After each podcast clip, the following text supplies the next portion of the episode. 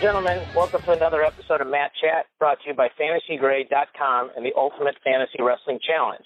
Do you know more about wrestling than your friends and people from around the country? Prove it. Go to FantasyGrade.com, enter the live event, online event, or both. Become America's first fantasy wrestling national champion and support USA Wrestling today. Folks, that event is on Wednesday, the live event, and the tournament starts on Thursday. Today on Matt Chat, I am joined by the commander of the keyboard, the general of journalism, the icon of interviewing, the sultan of storytelling, and my partner in podcasting, the mentor of Matt Chat, my guy Andy Hamilton. How you doing today, Andy? I tell you what, I've never had a uh, more grand introduction than that, David. You you uh, took my stick and took it to a, about ten levels higher. I'm doing well. I'm doing great.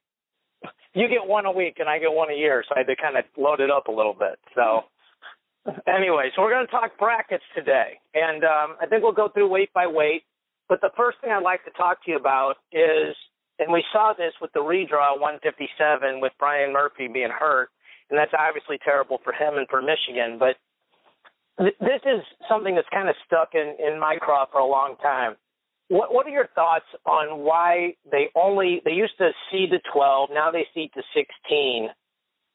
Is there a reason why we shouldn't seed all the way out to 33 and just have the pigtail match be 32 versus 33 and the winner gets one? I'm I'm totally with you. I, I don't see why not. I mean, especially now with all the data that we're using to to formulate seeds, I, I think it's possible.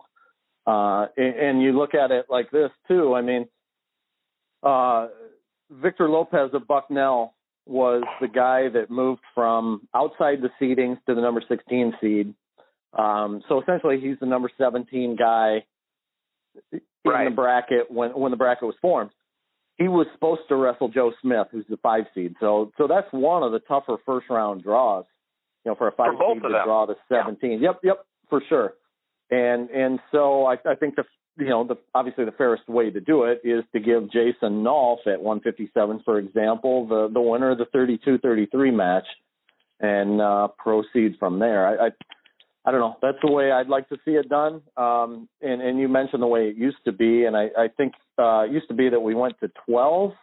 I want to say in the seedings, and so yep. um, you know, you, not not often, but every now and then you'd see the number one guy draw the the 13 um 13th best guy right out of the gate, and you know if if we're we're going with so much data in factoring this anyway, and it's it's a mathematical equation where where you're talking about uh, 25%. And I know I know that there there's some human element uh, to the seedings as well, but uh, um, if you're going with 25%, for example, head to head, and 10% by conference finish, and and then factor in RPI and and all that stuff, I, I don't see why you can't take it just out to 33 and and um, you know make the bracket as equitable as possible.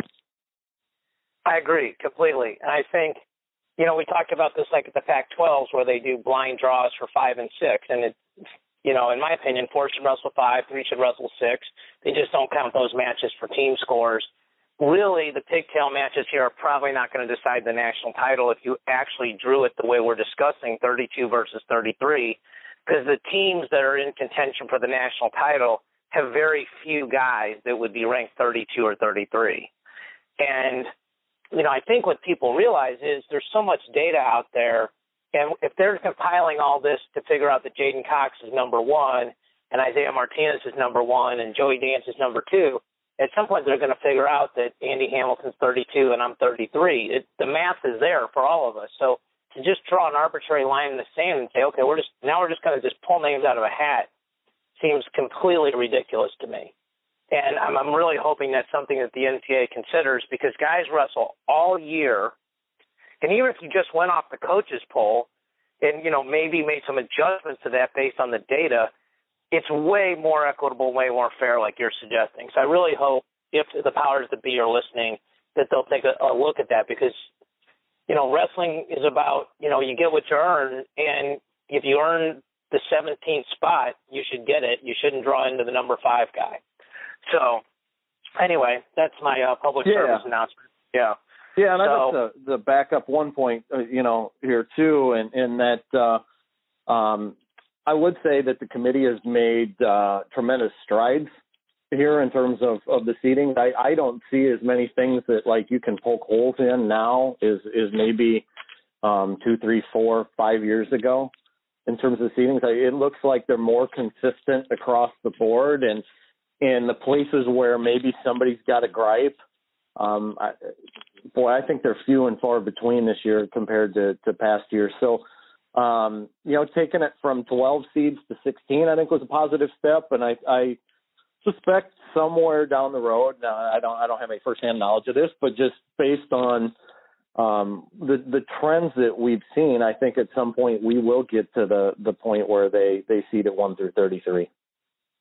Well, I actually nerded out and took the rankings of track wrestling, amateur wrestling news, intermat, open mat, win, did the average, ranked those guys, and compared it to the seeds.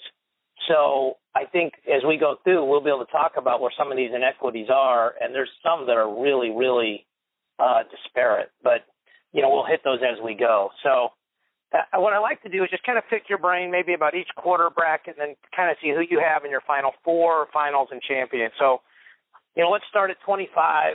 You know, I'll lay it out for people that are just listening. The one seed is Gilman, 16 seed is Crazer, eight seed is Josh Rodriguez, nine seed is Piccininni, and those guys respectively have Fleetwood, Gromacki, uh, Jimenez, and Elijah Oliver.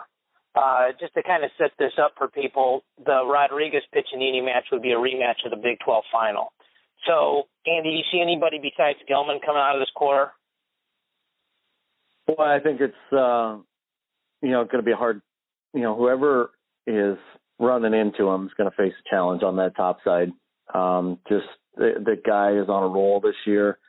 Um, uh-huh. Certainly had they had a couple close calls there with uh, um, Josh Terao at Midlands, uh, Ethan Lizak in the dual meet, uh, Suriano, um, all three of those guys on the bottom side. But, um, you know, if, if you're going to be in a match against Gilman, you got to be able to stand toe to toe and, and, uh, take blows from him for, for seven minutes. We've seen some guys that have hung in there for a little while. We haven't seen anybody that's been able to do it for, for seven straight though. And, and, uh, um, guys wrestling really well, and and uh, particularly if he can get on the bottom, uh, off the bottom, and not get matches slowed, get matches slowed down. If he if he can avoid getting slowed down on on the bottom, he's going to be pretty doggone hard to beat. For sure, and that Piccininni J Rod round of 16 match is huge for the team race. I mean, Oklahoma State has all nine, all 10 guys seeded nine or higher and nine of them in the top eight scoring points. So I mean that's a crucial match for them because if Piccininni will win that match, he's in the final 12. He just needs to, you know, maybe beat Gilman or win one round on the back, and he's in the medals and can score points for them. When you drop to that second quarter bracket, this one's really interesting to me. Uh, Tim Lambert against Hudkins, Noah Gonser, Sean Fausz, Shakur Laney, Sean Nickel, and then Dylan Peters, Darian Cruz. And just to set this up for you, and then I'll let you go. Dylan Peters' composite rank is 15th, and he's seeded essentially 29th, which is essentially a terrible draw for Darian Cruz. And Sean Fausz is coming into this tournament pretty hot as well, having beaten Jack Mueller at the ACC. So, you know, who do you see coming out of this quarter bracket? Well, I think it's uh, particularly uh, fascinating, right? I mean, you've got, uh, as you mentioned, the Peters Cruz match, and and uh, what a tough draw there. What are we going to see out of Dylan Peters? I think he's the ultimate um, wild card in this in this top half of the bracket. And you, know, you look at him and Suriano, kind of similar situations in that we we don't really know what they're going to get, but if they're right, I mean, there are guys that that can be there in the semifinals, and uh, you know, Dylan Peters a year ago wrestles with a, a torn ACL and finishes sixth, and I think it was really one of the best stories of the tournament a year ago. But uh, sitting there at eight sure. and six and having having to draw Cruz first round, who's who's only lost twice, and and uh, has a win over Joey Dance. I think, uh, boy, that's you know, as you mentioned, a tough draw for for both guys, and and um, you know, and then let, let's say Peters pulls the upset there. Uh, then he's got Laney uh, the guy that just beat him in the in the MAC finals, second round. Right. And so, um, not like you, you really get a break um, you know, where you pull off a big upset and then you sort of take his seed and get a, you know, a little bit easier path in the bracket. It, it doesn't get a whole lot easier for him then. But, uh, you know, Tim Lambert's a, a guy that as a senior is, is, uh, you know, showed that, uh, you know, he's been a lot more consistent this year. He hasn't, um, you know, been upset uh, like he has in the past. I mean, I think he, you know, three of his losses are to Gilman. I think another to Suriano. He's uh, maybe the other two are to, to Lizak, if I'm not mistaken, or, or one to Lizak for sure. But uh, um, struggling to remember where that sixth loss came. But uh, uh, a, a guy that's, that's ironed out a lot of things this this year as a senior, and and um, you know, tough on top, uh, hard to get away from, and and I think if you get to uh, a uh, uh, Lambert Fausz matchup, that's that's certainly no gimme for Lambert there either. Fausz is a guy that yeah. uh, took Joey Dance to overtime. Um, just yep. a a really uh, boy, this is this is going to be um, one of the best quarter brackets I think to watch in the tournament yep. um, at, at 125, just from the standpoint of of you could see uh, one, two, three, four, five guys maybe coming out of it and and being there yeah. in the semifinals. Yeah, for sure. And I think Fausz is a tough draw. I mean, he's a big kid, wrestled 33 half the year, so a couple of those losses that he has at 33. We dropped to the third quarter bracket. You got, like you mentioned when we did our uh, rankings podcast, Suriano. We have no idea what we're going to get from him. Aiken, the Sony versus Freddie, a SoCon uh, rematch. Josh Terao versus Jose Rodriguez, and then Christian Moody Lizak.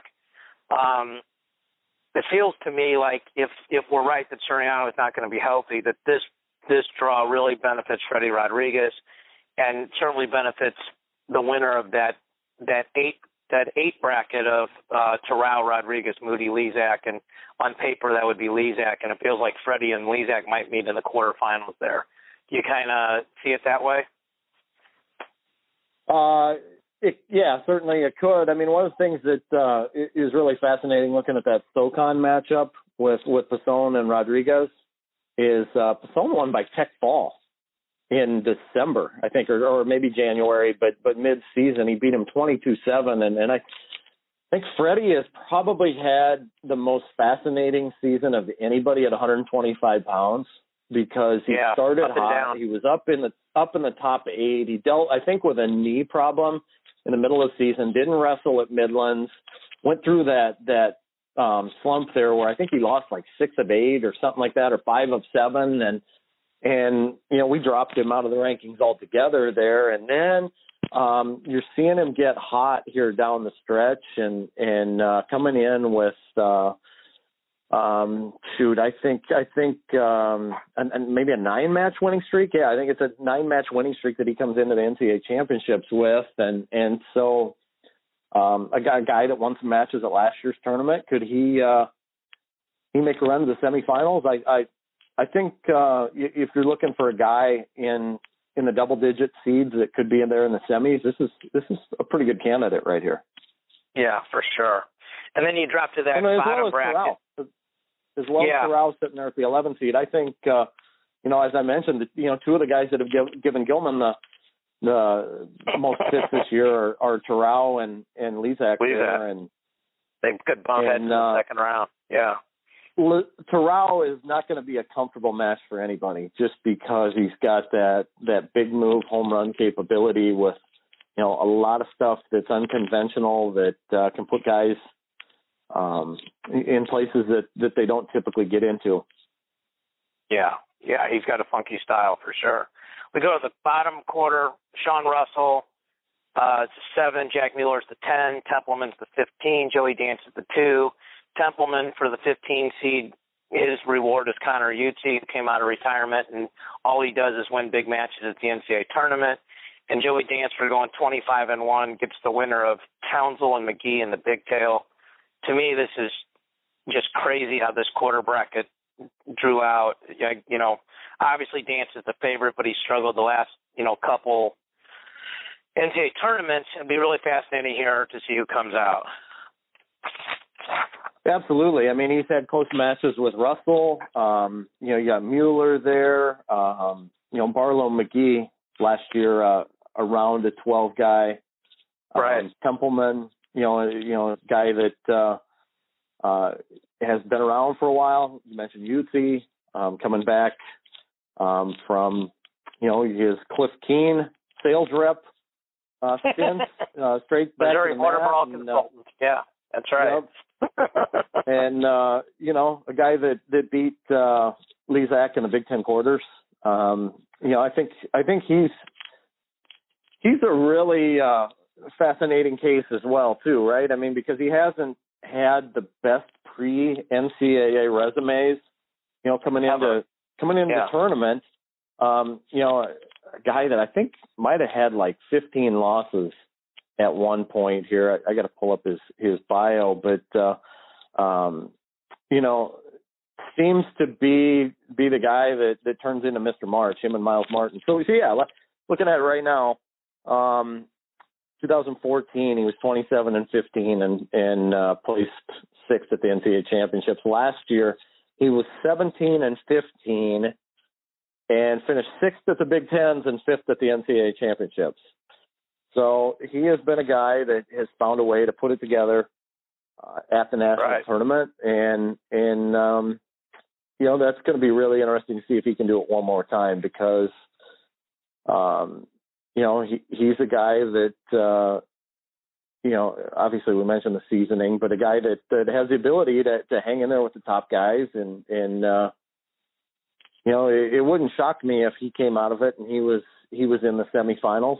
But uh, you could say that about Sean Russell. You could say that about Jack Mueller.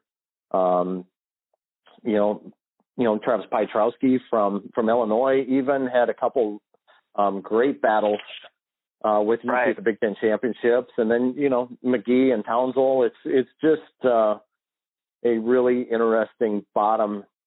Uh, I think the uh, whole bottom half is really there. interesting. Yeah, for sure. Yeah, absolutely.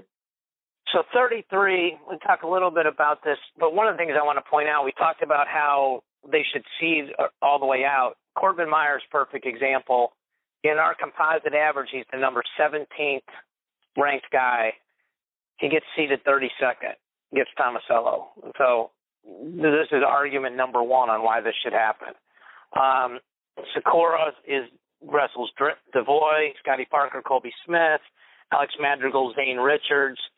So it feels like Tomasello, Zane there. I really want to pick your brain about this second quarter brackets. Uh, Micic uh, is the five, Josh Albert 12, Earl Hall 13, Cory Clark 4, Connor Schramm, who's ranked 19th in our composite rankings, draws in as the number 29 seed. Not a great draw for Cory Clark. If if Clark makes the semis or further, he'll he'll probably have Schramm, Hall, and the winner of Micic, Albert, and then probably Tomasello. So when you take an overall look at that top half of the bracket, do you see it being Tomasello, Clark, or, or do you see you know Micic breaking up the party, or Zane, or what are your thoughts there?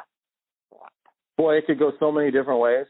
And uh, you know, Tomasello established himself as a clear cut number one.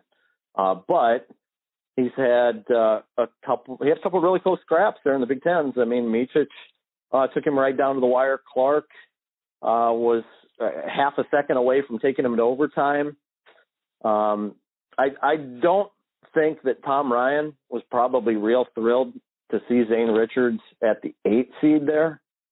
I mean, you're talking about a guy that was seconds away from being in the national finals last year, and and uh, you know comes in with four losses, uh, one to Montoya, uh, two to Micic at the Big Ten championships, and then one to Tomasello, and it was a major decision. And you know, it seems like some matches have just gotten away from Zane this year. That the scores have gotten lopsided, but but uh, um, still a guy that that if if he's there on Saturday night in the finals, I, I don't think anybody would really be be floored by that.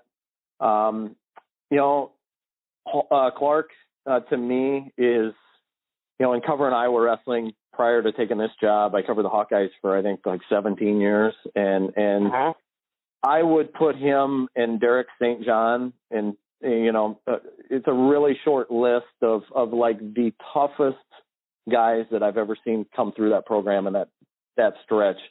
And and to do what he has done this year uh with the ailment that that he's dealing with um it, it's it's been unbelievable. And uh you know, I, I, I covered Cory for four years in high school, and and you're you're talking about a guy that's unbelievably mentally tough and uh, has a super high wrestling IQ. And so you combine those things, and he's learned to adapt a style, uh, I, I think, and learn learn to figure out what he can and can't do. And and uh, are we seeing Cory Clark at 100%? No, but I think uh, he, he's 100% mentally, and um, he's certainly not going to be an easy out for anybody. I think he's a guy that that is fully capable of winning this tournament still. Um, but you know, that being said, I think you could probably look at at six or seven guys here, and and I think that, sure. that's what makes 133 uh, to me uh, probably the most fun fun weight in the entire tournament, just because you, you start getting into those quarters, and and I think everything from the quarters on is going to be like a national championship caliber match. For sure, for you sure. Could probably say, you could probably say the same thing about 41, but uh, you know, 33 yeah. is going to be a lot of fun. Yeah, I agree. So uh, bottom half, Kaid Brock is the three, Mitch McKee 14, Brian Lantry 11, Dom Forys six. And I, I must say, I did tell everyone who was listening that Dom Forys would not end up being the eight seed, and we were right about that. Montoya is the seven, Ernest is the 10, Jamal Morris is the 15, Seth Gross is the two. I'm just looking at our clock here, and just so we don't keep people on for two hours, Andy, we're already at almost 27 minutes. So, who are your highlights here? Does it, do you feel like it's Brock, Seth Gross, part three, or do you think somebody breaks up breaks up the party there? Well, Montoya in Gross, uh, if if it materializes, and I know uh, Ernesty's been wrestling pretty well, and that's uh, certainly sure. no easy seven ten draw for for Montoya. But but if we see that, you know, we saw Montoya and Gross at the Midlands, and they wrestled seven minutes, and nobody scored a point, and you know, eventually Montoya took him down and won 2-0 in overtime, and that's the one in the loss column for Seth Gross, and so, um, you know, you're looking at. Uh, couple um you know I don't want to say similar styles but uh in the sense that they're similar in the sense that you know both guys pretty tough on top. And and uh you know Montoya is certainly a guy that uh you know you look at at uh, what I said about Zane Richards on the top. If he's there on Saturday night it wouldn't totally shock me. Um so you know, and, and then looking a little higher in the the bracket, I think one of the things that could be really interesting if we get to this point on Thursday night is a, a Brock Mitch McKee match. Um, right. Guys that have, you know, a ton of history going back to their right. Fargo. younger days. Duel. Yep. Yeah. And uh, yep. And uh, Mitch McKee looks like um, like he's starting to make some strides here. I mean the the third period that he had against Montoya in the Big Ten quarters was was incredible. I mean, he's down 3-0, and uh, um, trying to remember how that played out. I think um, I think he got a reversal or he got a takedown, whatever it was. He got a chance to get on top, and then he got two tilts for eight points. And in one minute, Montoya's up three nothing. The next, he's he's getting majored, and so. Uh, you look at a guy like McKee who's really tough on top, and that's kind of been the weakness for Kaid Brock this year, right? I mean, Yeah. is you know, the people that have given him problems have gotten on top and ridden him, and so that's one to watch if it materializes Thursday night. For sure. Well, let's jump to 41. And this, it's, it was the seeds were pretty chalky here. Heil one, Jack two, McKenna three, Kolodzik four, Ashnault five, D. Camillo six, Joe Ward seven. Um, then it got a little different because Ironman went eight, McChrystal went nine, and Meredith went ten, and most of us had Meredith ranked eighth. Uh, but it does create a little bit of interesting matchups. The top quarter bracket, uh, top half bracket, you got the seat. You know, Ohio will probably get the winner of McChrystal Ironman. Ashnault has a round two look like matchup with Pletcher. Javier Gasca and Jimmy Gulibon right out of the chute. The winner gets Kolodzik, and the winner of that gets Ashnault. So I'm done picking against Dean Heil. I haven't picked against him all year, but that kid, after interviewing him, I'm just really impressed. Do you do you feel like this is Heil Kolodzik or Ashnault beats Kolodzik, or how do you see this top half playing out?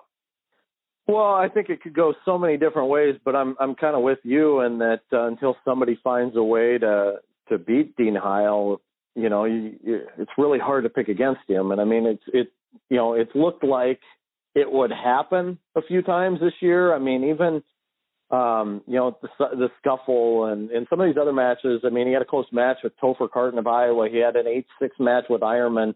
Um, the match uh, with Meredith in the dual meet, I think, was 7-5. But, you know, the one trend in all this is Dean Heil keeps winning them all.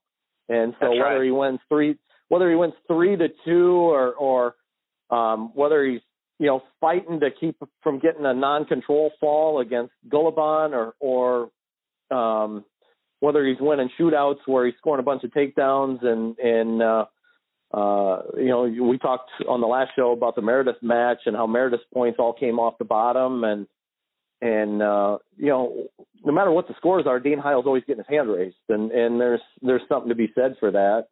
Um, Kid's a I, winner, I do plain think, and simple. Absolutely. I do think there are, um, you know, five, six other guys maybe uh, that could win this.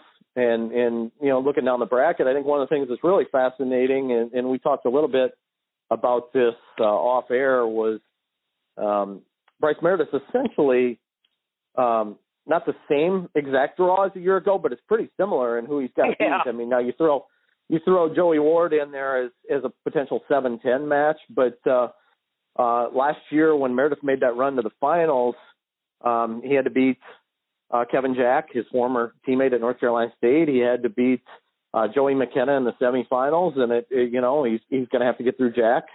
He's going to have to Yep. get through McKenna. Um, Micah Jordan's not there anymore, but uh, you know he, I think that was his quarter draw. It uh, was. Joey. Ward- This, Joey Ward's taking the place of Micah Jordan this year Yep. in the Bryce Meredith story. Yeah. Yeah. yep. So it'll be Um, interesting so to see how he does that. And then, then uh, you know, we've talked about Penn State, and they're not scoring any points at 33. We don't know what they're going to get at 25, um, and we're not sure what they're going to get at 41 because Jimmy Gulibon uh, looked like he was surging in the second half of the season, and really had a good Big Ten season. Won or earned the number two seed, and then he gets pinned three times at conference championships. And two of the three guys that pinned him at the conference championships are sitting there in the same quad. Javier Gasca the third, first round. It was a five-two match, and Gasca took him to his back and pinned him. Uh, Gasca was winning the winning the match. Gulibon bounces back into the the consolations, and he gets pinned in less than a minute by Ryan Diehl of Maryland. So, if he does not beat Gasca, um, he's looking at a potential match against Diehl, um, unless Diehl pulls off the upset against Kolodzik. Uh, and that's uh, where Jimmy Gulibon's wrestling for his, his tournament life at that point. And so I'm not sure Penn State can afford to take a donut at the first three weights when you look at, um, you know, the, the firepower that Ohio State has. And, and as you mentioned, Oklahoma State having nine or 10 guys seated ninth or better. Mhm. That's going to make, uh, Uh, for a tall hill to climb for the Nittany Lions if, if they're not getting anything out of those first three weights. Yeah, and we're going to run through that because I put those numbers together here at the end. So we jumped to 49. Zain's the one, Collica two, Mays three, Micah four, Sorensen five, Chisco six, Thompson seven, Lugo eight, Oliver nine. And another example of where they should see the 33, Josh Maruka is ranked composite average of 20th, gets seated 32nd.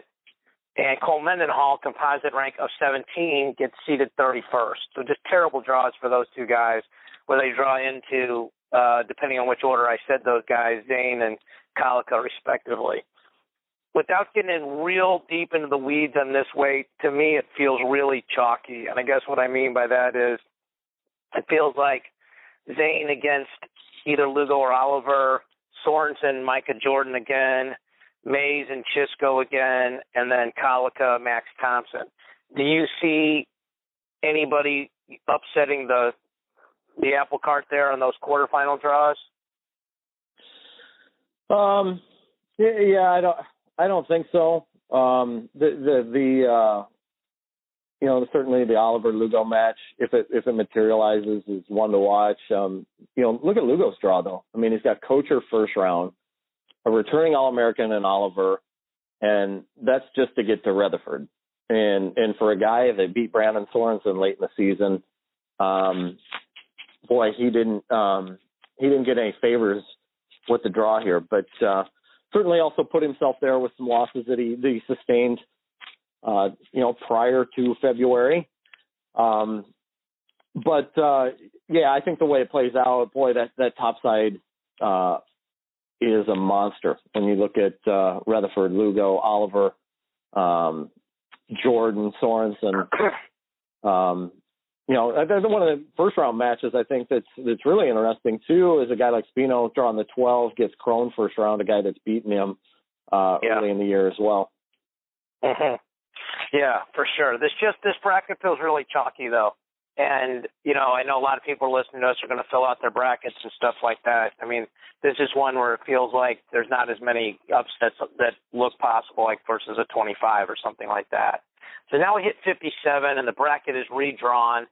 Um, and we got Nolf at the one, Lopez is the 16, Josh Shields is nine, Jake Short is eight, Joe Smith is five, Tyler Berger is four, Glass is 12, Van Brill 13, Lavallee talked about it, the quietest 25 and one guy in the country is the three, Mastriani 14, Russell Parsons really nice season 26 and four is the 11, Clayton Ream is the six, Dylan Palacio, the big wild card at this weight, is the seven, Colin Heffernan's the 10, Archie Colgan, kind of a disappointing Big 12, is the 15, and then Kemerer is the two.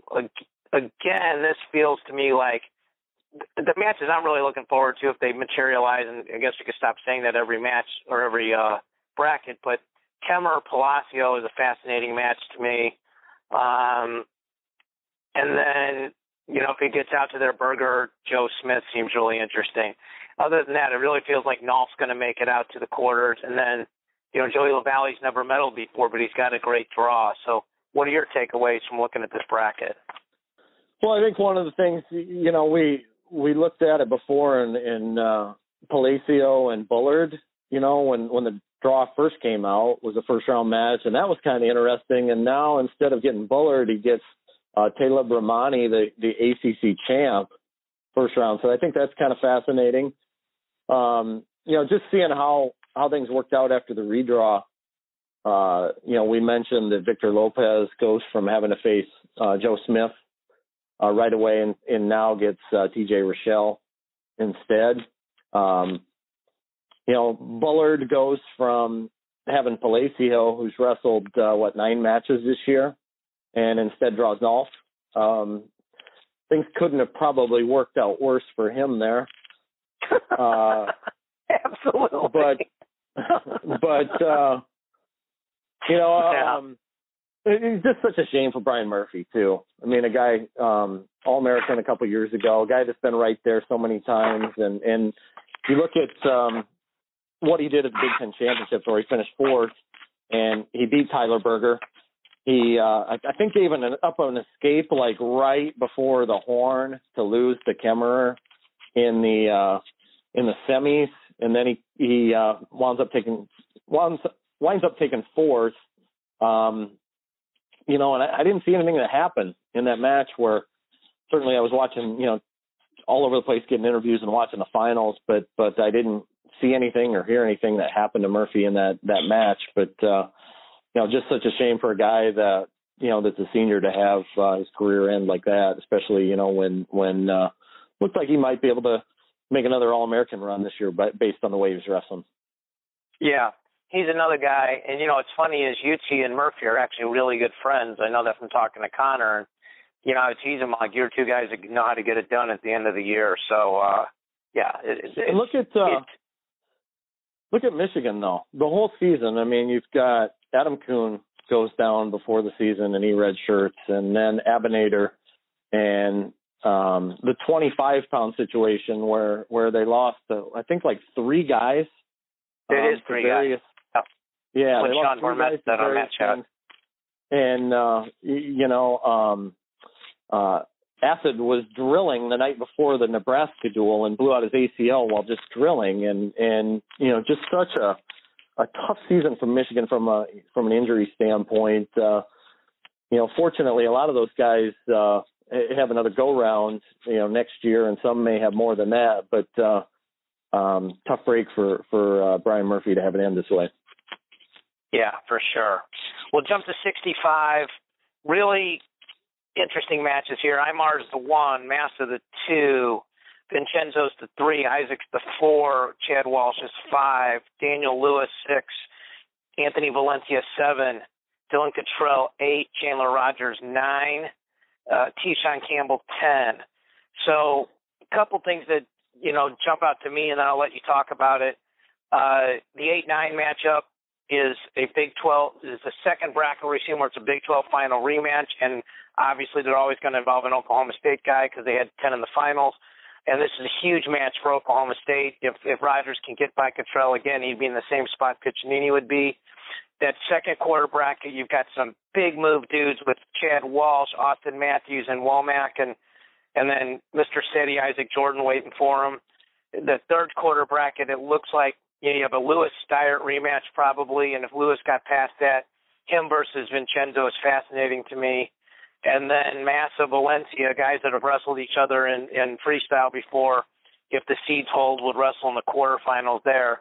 So it seems to me like those quarterfinal matches and even a couple of the round of 16 matches are really, really fascinating. Um, which of these are, are the most interesting to you, Andy? Well, if if you want to start in the first round, I think um, you know Chad Walsh and Johnny Sebastian could be wild. I think uh, Jelonte Mejias and Tishawn Campbell could be wild. I mean Mejias. Good call uh, there. Yeah, yeah. You know, uh, you know Penn Steiert. Um, you know he's got uh, he's got a win over Cottrell if I'm not mistaken. I'm, I'm uh, I know he's won some some matches against some dudes that are are seeded uh, pretty highly here and uh, a guy with a, a lot of big move capability. And then you know Tishawn Campbell, you're, you're seeing a guy that uh, you know ranks near the top uh, nationally in Tech Falls, uh, 20 and two. Um, I think his two losses. I, I know one is to Chandler Rogers, and uh, I'm, I'm struggling to remember who that second one uh, was against. But uh, a guy that is has really quietly um, you know, I haven't heard a lot of people talking about Tishawn Campbell, and yet he's he's sitting there at 20 and two, coming off a uh, performance at at the ACCs where he ran through it 12-4 uh, in the semis against Ray Bethea and and uh, 7-0 in the finals against Brian Hammond. And uh, just looking at his oh his other loss was to Vincenzo at the Keystone Classic, lost nine to five. So, um, you know, a guy that's beaten Austin Matthews and and um, you know, like I said, quietly had a pretty good season. I think if if you look to Thursday night and some of the stuff that could materialize there, I think you nailed it with Rogers Cottrell. That's a huge match for um, uh, Oklahoma State in the team race. Uh, Walsh and Matthews have have had some battles this year uh, in the e- EWL. Um, I think Sty, you know, same with Steiert and Lewis and the MAC. Yeah, have gone back and sure. forth, and and and uh, uh, I didn't get a chance to see the MAC finals, but it sounds like Lewis got out to an early lead and Steiert uh, had him on the ropes a little bit late. Lewis held on there. Um, if if we get a 7-10 matchup, Anthony Valencia, Tishawn Campbell um, should be a lot of fun. Um, so I think uh, the, you targeted the one to really watch though in that 8-9 matchup if if that materializes. Yeah, Chandler Rogers was really close to winning that match. They had a challenge and the call was upheld and the call was right. Um, but he was about four seconds away from having takedown at back points. Um, to me, Daniel Lewis really stands out in this bracket because this weight, unlike a lot of the other weights, not all the top guys have wrestled each other. Obviously, the Big Ten guys, the top four guys have all wrestled each other, but a bunch of these other guys haven't hit up. And Lewis really hasn't wrestled most of them, in, including Vincenzo. And so, you know, obviously he he knows he can beat Steiert, and his if you haven't wrestled Daniel Lewis and you get underneath him, that's that's a world you're not used to. And I mean, that would be an, um, a big upset if that were to happen. Not like a shocking result, but would really impact the team race as well. And then, you know, that would if he got that far, that puts him against Valencia or Massa, who he's never wrestled before either. So for all the people coming to St. Louis, and St. Louis will show out full force. Lewis is a guy that I, I think can make a nice run there. Um, we go to 74s. Zahid is the one. Realbuto two. Bojo three. Epperly four. Mark Hall five. Um, Ryan Preisch six. Crutchmer seven. Ethan Ramos eight. Myles Amine nine. This is a weight that all years had a lot of depth. And there's some interesting matches. I'm, I'm going to steal one of your ones. I'll let you talk about it. But you pointed out to me the Amine Schafstall match. I'll let you you know talk about that. You mentioned Hall and Kocur to me off the air too. Those are fascinating ones for the for round ones. To me, what's kind of interesting is uh, in round two you have a potential Meyer Preisch matchup, and I kind of think Kyle Crutchmer got a pretty good draw. Um, you know, his style is to keep things controlled and you know, he, I think he struggles with high volume guys, and he, he's going to have either Reed or Residori coming out of the pigtail, and then Brunson, who you know doesn't doesn't launch a high volume of attacks, and then Realbuto, who's obviously very good, but he's a, a counter puncher. So it feels like that bracket might open up a little bit for him. And then I think clearly Mark Hall's a huge part of the team race, and you and I, we first started doing these together, you were at, I think it's West Gym. Is that what it's called that you and I were Epperly and, and Lujan had a classic. So the yeah. floor is yours. There's, there's a lot of matches here. Tell me what you're thinking about. Well, I think uh, in terms of uh, first round matches to watch, I don't know that any weight has more of them than than 74. And and you look at uh, Amine and Schafstall uh, was uh, I think a nine seven match. I'm not sure if it was overtime, but it was nine seven out in Vegas. Uh, Amine won that one. Um, Hall at the five seed draws David Kocur, who has two wins against Leland Weatherspoon and another um, against Kyle Crutchmer this year. And so mm-hmm. five seed five seed drawing a guy that already has three wins over over all Americans um, th- this season is is not the the earliest first round out. Um, let me jump in here real quick because you, you point out something really important. David Kocur is ranked 14th in our composite average, and he gets the 28th seed. And right below him on the line, Jaden Bernstein is ranked 15th in our composite, and he's 21. This is yet another reason why these guys should be seated at the 33. Okay, I'll be quiet. Go ahead. Well, I you know, and I made this in the the, the bracket observations too, and and um, uh, you know, I, it was kind of surprising to me to see Kocur unseated and behind Weatherspoon, who is right. 14th. Leland Weatherspoon of Iowa State. Um, Kocur beat him twice. Won, won their both of their head to heads, and uh, also finished ahead of him at the Big, Big 12, 12, where he yeah. where he earned he earned a, an automatic qualifier, and, and Weatherspoon had to get an at large uh, to get in. Now Weatherspoon has some some other wins in there, obviously, and he's he's uh, I think ahead of Kocur in the coaches rankings. Has a win over uh, Alex Meyer. They split this year. He was in the Midlands finals. Um, right. You know, so it's so it's not just a uh, a Kocur versus Weatherspoon argument. It's it's uh, you know both of those guys versus the entire bo- you know entire field, and, and that factors in too. But just based off uh, what we saw in terms of head to head at other places that that you know that surprised me a little bit. Um, uh, Epperly and Reenan first round; those guys have had a couple close matches uh, in the ACC this year. Uh, Pagano and Preisch. Uh, Pagano, Jordan Pagano of Rutgers uh, beat Ryan Preisch of Lehigh ten to four on February 17th in the in the uh, uh, Division One Dual Championship Series, NWCA Division One Dual Championship Series. Um, so I think you know just a a three, four, five, maybe first round matches that that uh, at this weight that you don't want to miss. Bernstein and Kent, uh, mm-hmm. another one, and uh, you know that that's just talking first round. Then you get out to, to round two and, and the possibility of a, mean and, and Ramos in round two. Um, you know, you mentioned Lujan and Epperly. That was uh, one of the, the one of the best matches we've seen all year. And uh, the one thing that happened in that match, uh, it really felt like um, Lujan gave him a lot of trouble in the first couple periods um, with just his scrambling skills and and uh, seemed like Epperly kind of figured that out more and more as they went along. If if there's a rematch, that would be interesting to see what kind of adjustments uh, Zach Epperly makes there. Um, you know, you mentioned Meyer and, and. Um, and then, uh, you, you, know, you talk about uh, the possibility of, of Crutchmer Brunson. Brunson's a guy that's been close to making a stand.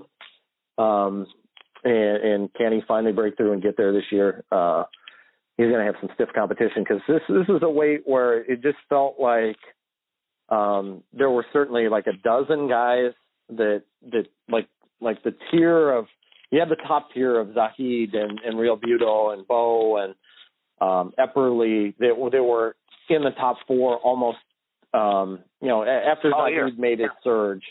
After Zahid Yeah. made his surge and you know once we got in the second season there was like, like that tier of of four guys and then Preisch and Mark Hall um, kind of jumped to the top of that next tier and Crutchmer was kind of um, you know in and around the top five all year. And then you know going down to to the likes of Meyer and Amine and Brunson um, but it seemed like it fell off a little bit after 12 and and so um, you know, but but that being said, I think there there might be maybe 15, 16, 17 guys that that uh, if they're on the stand um, Saturday night, uh, it wouldn't totally shock me. I think this has been one of the deepest weights all year. Yeah, uh, and one last thing on this weight, we'll jump to 84. Anybody following the path of some of the number one seeds, Valencia probably has about as bad as it gets. He gets Brucky in round two, who is one of three guys to beat Mark Hall. Then he gets Ramos, who's wrestled him really close two times this year. And then either, I mean, there's no easy draw in the semis, but he could get Mark Hall, who he has lost to in freestyle. That's that's all. That's his reward for going 33 and 0. So kind of a crazy draw for him. All right, let's jump to 84. Fascinating way. Gabe Dean one, Bo Nickal two. Nickal gets to two in spite of losing in the Big Ten semis. Sammy Brooks three. Nolan Boyd, kind of a surprise to me, got the four. He's only lost to guys above him, beat everybody below him. That obviously boded well for him. Zavatsky's the five. Uh, Myles Martin six, and probably a good draw for um, Iowa. That match up well there. Dudley seven. Deckow eight, Nate Jackson nine, Machiavello ten. So I'll give you my initial thoughts, and then the floor is yours. It looks like Dean will get the winner of Jackson Deckow in the quarters. Oklahoma State could not have picked for a, a better draw. You know, if they had to pick somebody they had to beat in the quarters, they didn't want Dean, they didn't want Nickal, they didn't want Brooks, they probably didn't want Myles Martin. Zavatsky's a stud, but it's not a guy that's that's beaten them up so far this year that third quarter bracket, all signs point to Sammy Brooks, Myles Martin, part three. And then the bottom feels like it's going to be Dudley Nickal, part three. And, you know, I, I think it'll be interesting to see if Nickal just had one a blip or if he's a little bit vulnerable. So, what are your overall thoughts about this bracket, Andy? Well, I, think one of the things that you know, and we knew it would happen. Uh, we knew that somebody at the nine seed was going to be a pretty tough customer, and seeing Nate Jackson there, twenty nine and three. I think the only other weight where there's a nine seed that has fewer than three losses is at one twenty five with Josh Rodriguez. Um, so, you know, when you're when you're looking pound for pound and and you know going through all ten weights, you know wh- whether you know Gabe Dean is your number one or Kyle Snyder or Jason Nolf or whoever you know Imar whoever.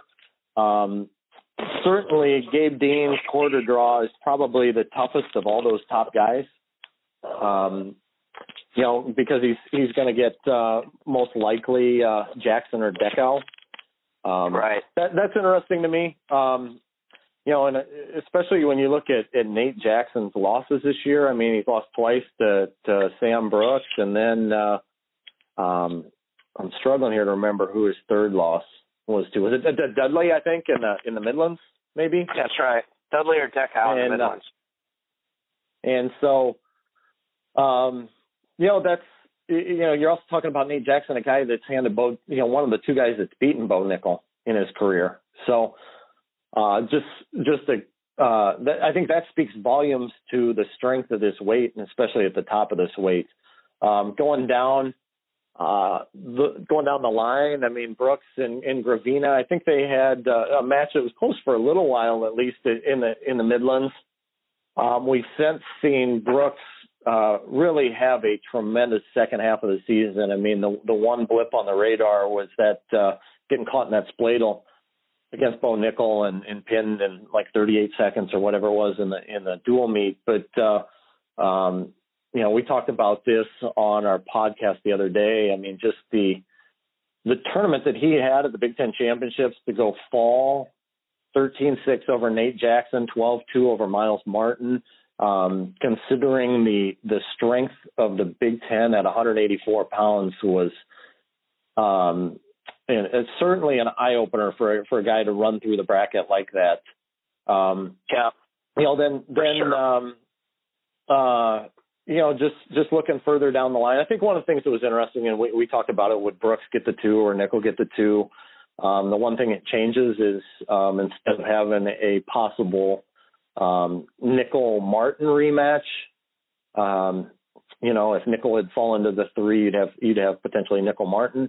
Instead, you've got Brooks against Martin potentially. We talked about uh, uh, on the rankings podcast the other day. Where would Nolan Boyd fall? Because he's got that really, really super interesting um, body of work that that is um, abnormal, right? I mean, for a guy yeah. for Oklahoma State in the schedule that they wrestle uh, for a guy that uh, is 21 and four. His four losses are to the top three seeds, and uh, you know, then um, his only victories against seeded wrestlers this year are, are against uh, number 12 Drew Foster in Northern Iowa, and then Dakota Geer, the number 14 seed of Edinboro. So um, that was one of the things that we were really uh, fascinating to see where he would fall in the seedings, and, and he draws the four, and that's uh, probably a pretty good place um, for Nolan Boyd in terms of Oklahoma State making a run in the team race. Where where uh, I agree, yeah you know, of all the potential uh, quarter draws that he could get, I mean, drawing, you know,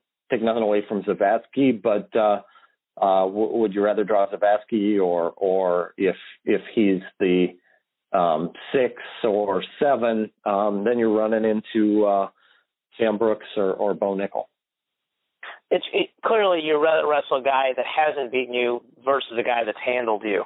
And yep. the, you you pointing out that the Nickal Martin match doesn't happen. This weight for Penn State and Oklahoma State broke pretty well for them. A couple of other points here. Uh, Michael Coleman in our composite rankings is 18, and for that he gets the 32 seed. Gravina was composite ranked 20. He gets the 30th seed. And you were talking about guys with really good records in the nine hole. And uh, the only other guys looking through the brackets that had a really, really good record like that was Scotty Parker. Um, so I wanted to mention him too. He was 16 and two. So anyway, yeah. So good. We'll. Yep. Yeah. So those are the three really stud nine seed rankings. Uh, 97 bronze medalist J'den Cox, undefeated one seed. Brett Pfarr two. He gets the two over Kollin Moore, and we talked about this because he won two out of three. I'm assuming Moore gets the three. Jared Haught the four. Matt McCutcheon the five. Little surprise here. Preston Weigel gets the six. Uh, Studebaker gets the seven uh, Ryan Wolf eight, Nate Rotert nine, Tevin Beasley ten. So just to kind of lay this out for people who don't have a bracket in front of them, Cox, if the seeds hold, would get the winner of Wolf Roeder in the quarters. McCutcheon would wrestle Frank Matisse from Penn in the round of 16. They had a very close match at the Keystone Classic. Tom Slade, Jared Haught would have a, a 13-4 matchup. Kollin Moore and, and Weigel are, are look like they're on a collision course really interesting style matchups there in the quarters. Studebaker, not a great draw for him. He gets returning All American Brett Harner right out of the gate, and then Beasley, and then the bottom four is Ricky Robertson, Brett Pfarr, who are familiar with each other from the Big Ten. So Harner's ranked 19th and gets the 26th seed in the bracket. So again, another example of where you could pick something like this. So um, to me, this feels like J'den Cox versus Kollin Moore, Brett Pfarr. Um, and both those guys have wrestled Cox really tough. Uh, and I'm also really fascinated by what you think of the Kollin Moore Preston Weigel match. So, what are your thoughts on this bracket?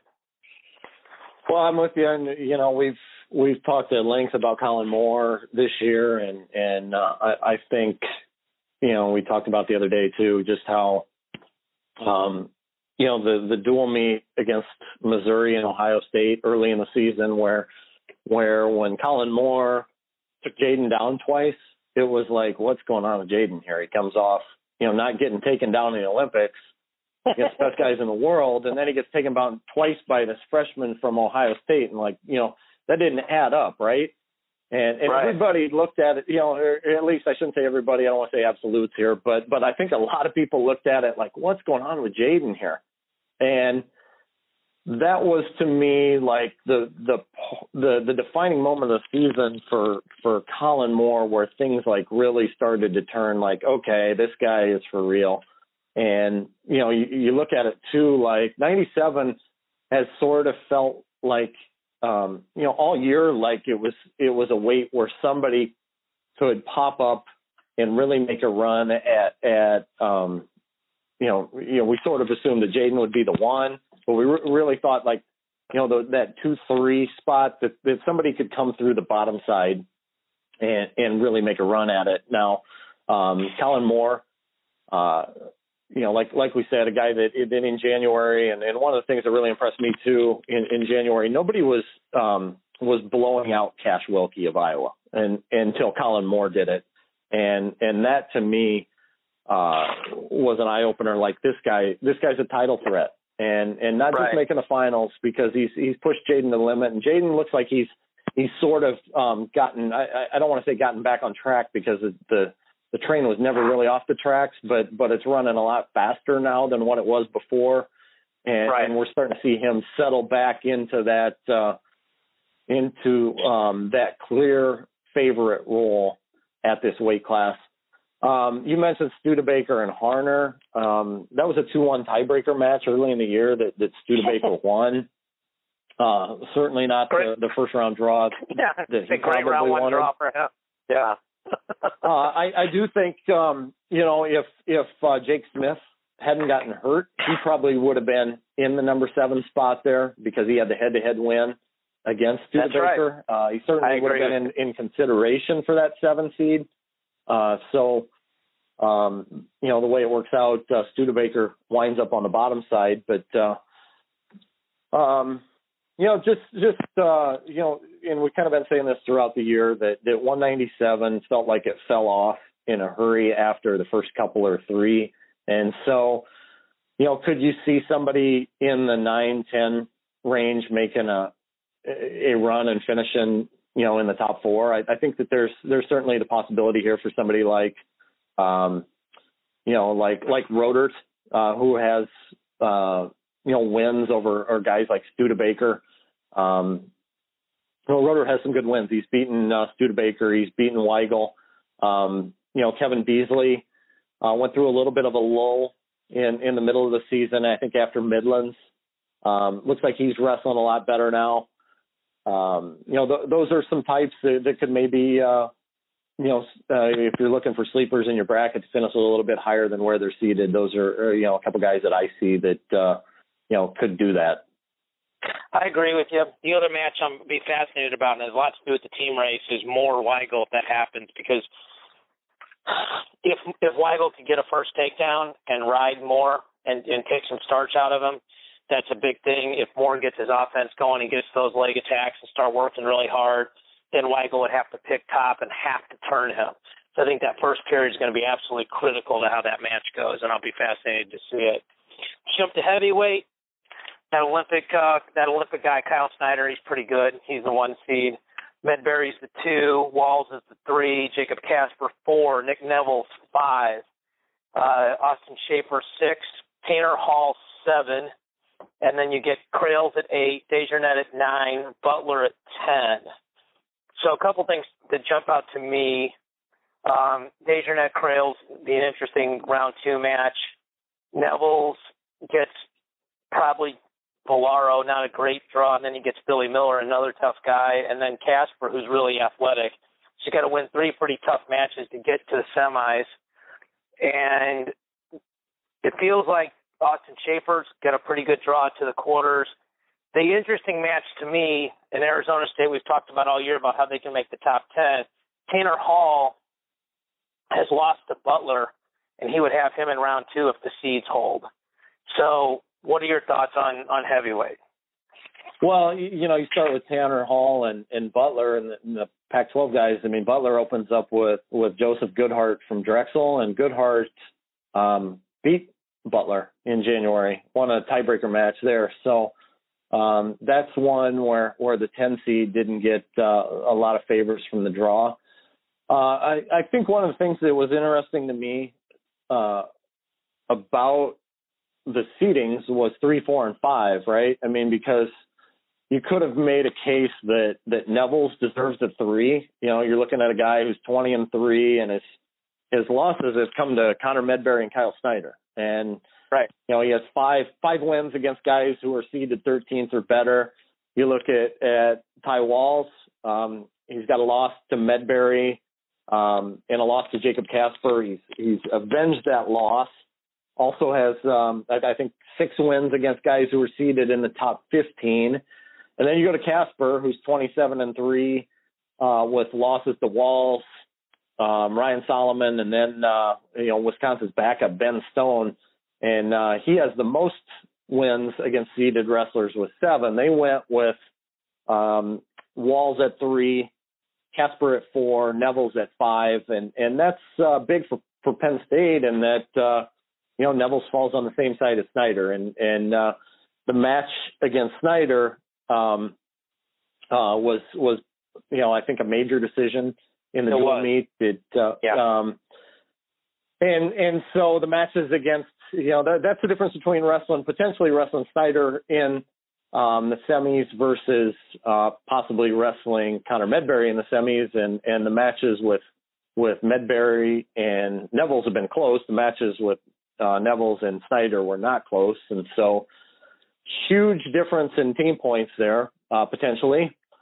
Uh, so that that was one that uh, that I had my eye on. Um, um, also, um, just just kind of looking at things. Uh, I think Ryan Solomon and Ross Larson uh, could be interesting in the in the first round, and that uh, you know, as we mentioned, Solomon's got the win over uh, Jacob Kasper, the four seed. Larson, uh, you know, is Division One wrestling's active pins leader um, guy that uh, I, I think is maybe only about three or four short of Oklahoma's all-time record for pins at this point. So, uh, um, you know, one of the things that uh, you know, just thinking about this the other night too, was just how many of the athletic light heavyweights that we have that score a lot of points here, and uh-huh. uh, you know, kind of the evolution of the heavyweight weight class here. You know, because sure. you know, ten years ago, ten years ago, we're looking at um, or 11 years ago, I guess we're looking at. No, I guess it was 10.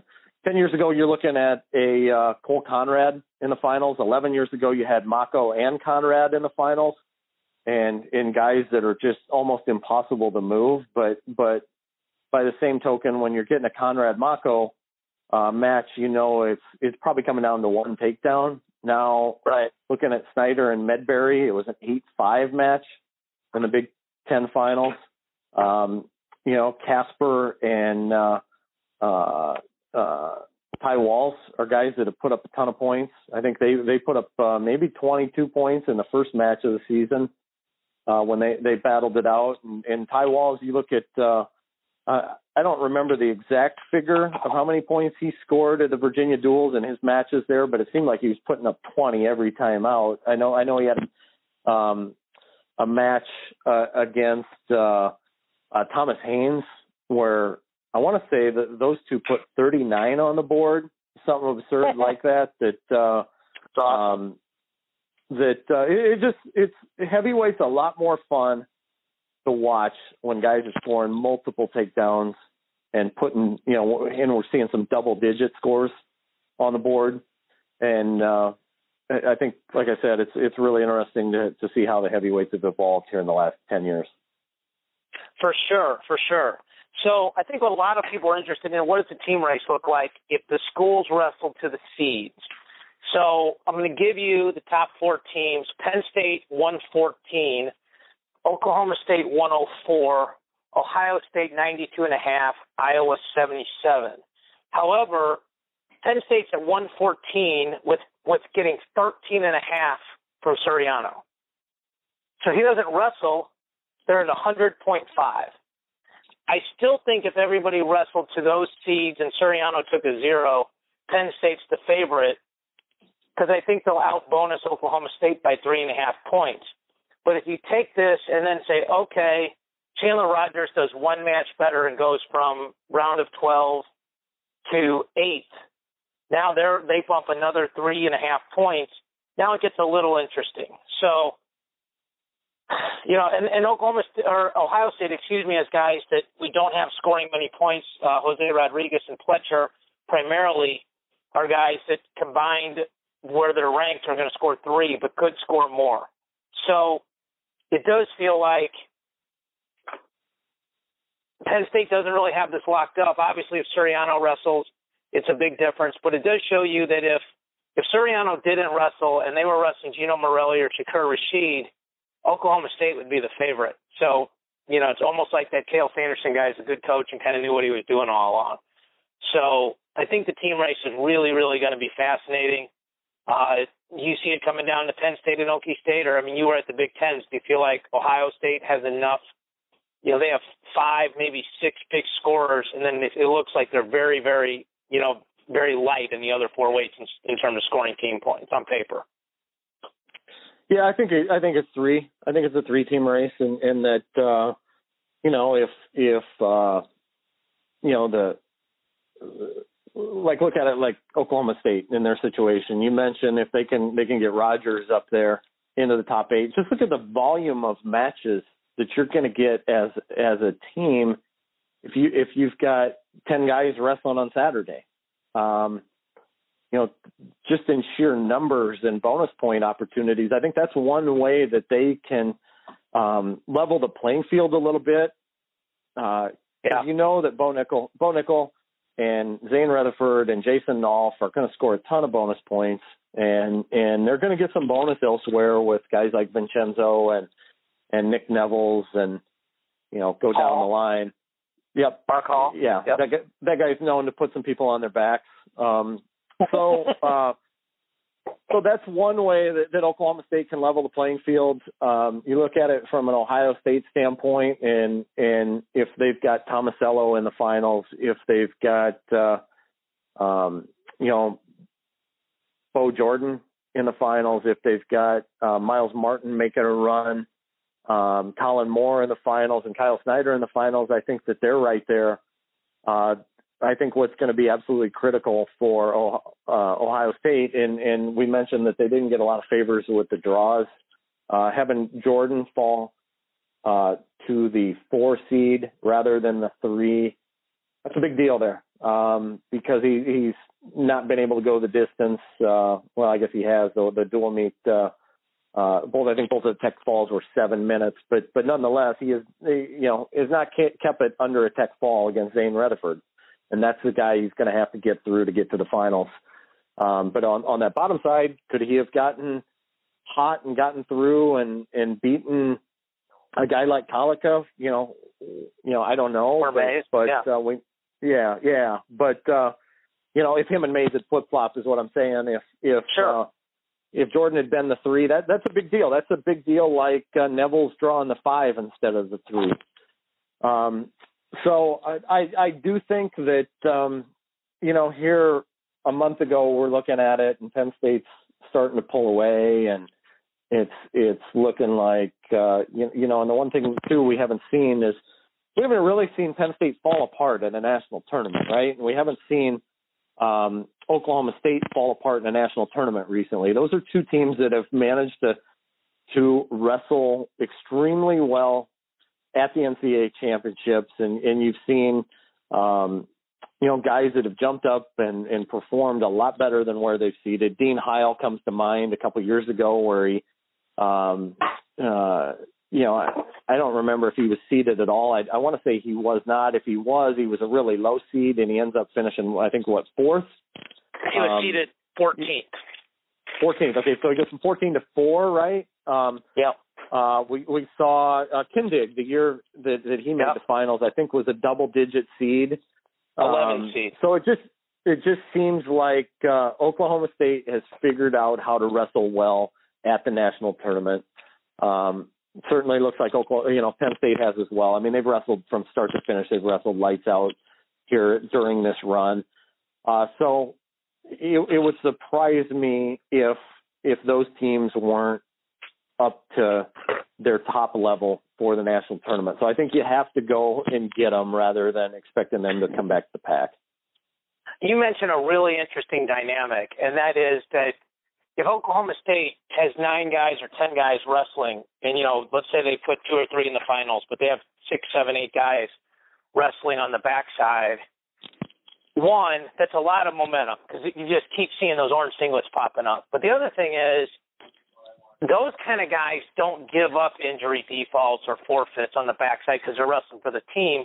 There's other guys that thought they were going to win the tournament and don't really care whether they're third or sixth.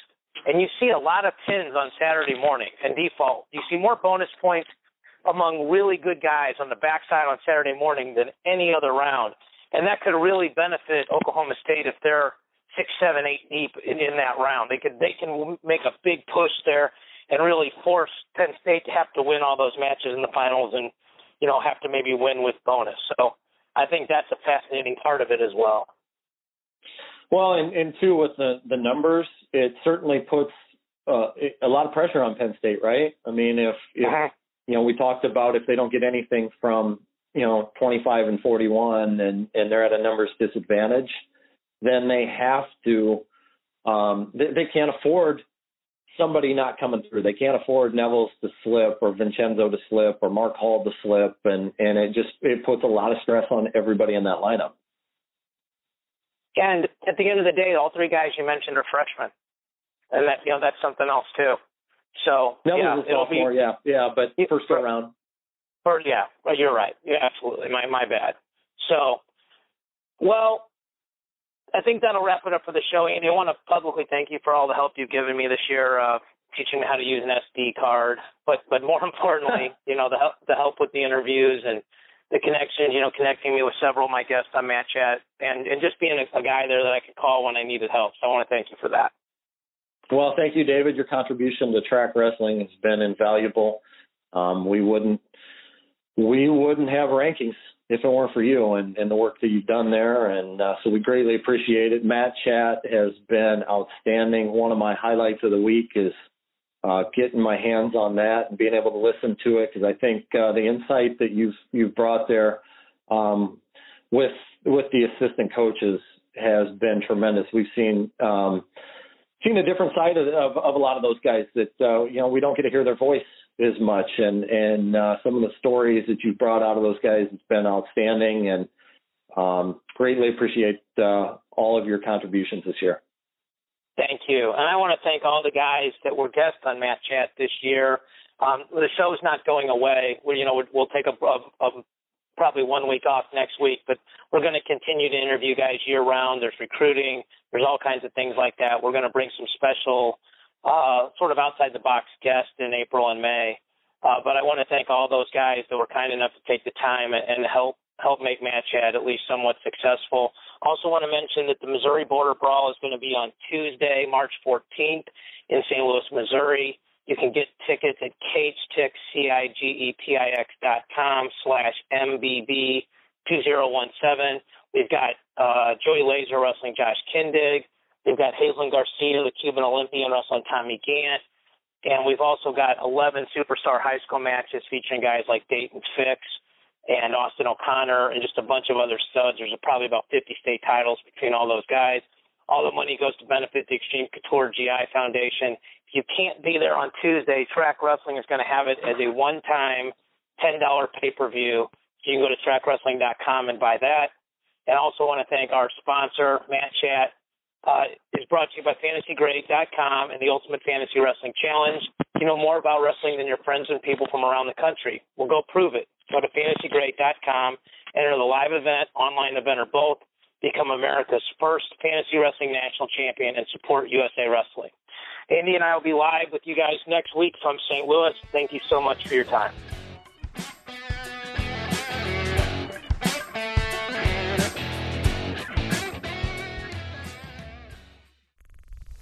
Show is part of the Mat Talk Podcast Network. For more wrestling podcasts, head over to MatTalkOnline.com.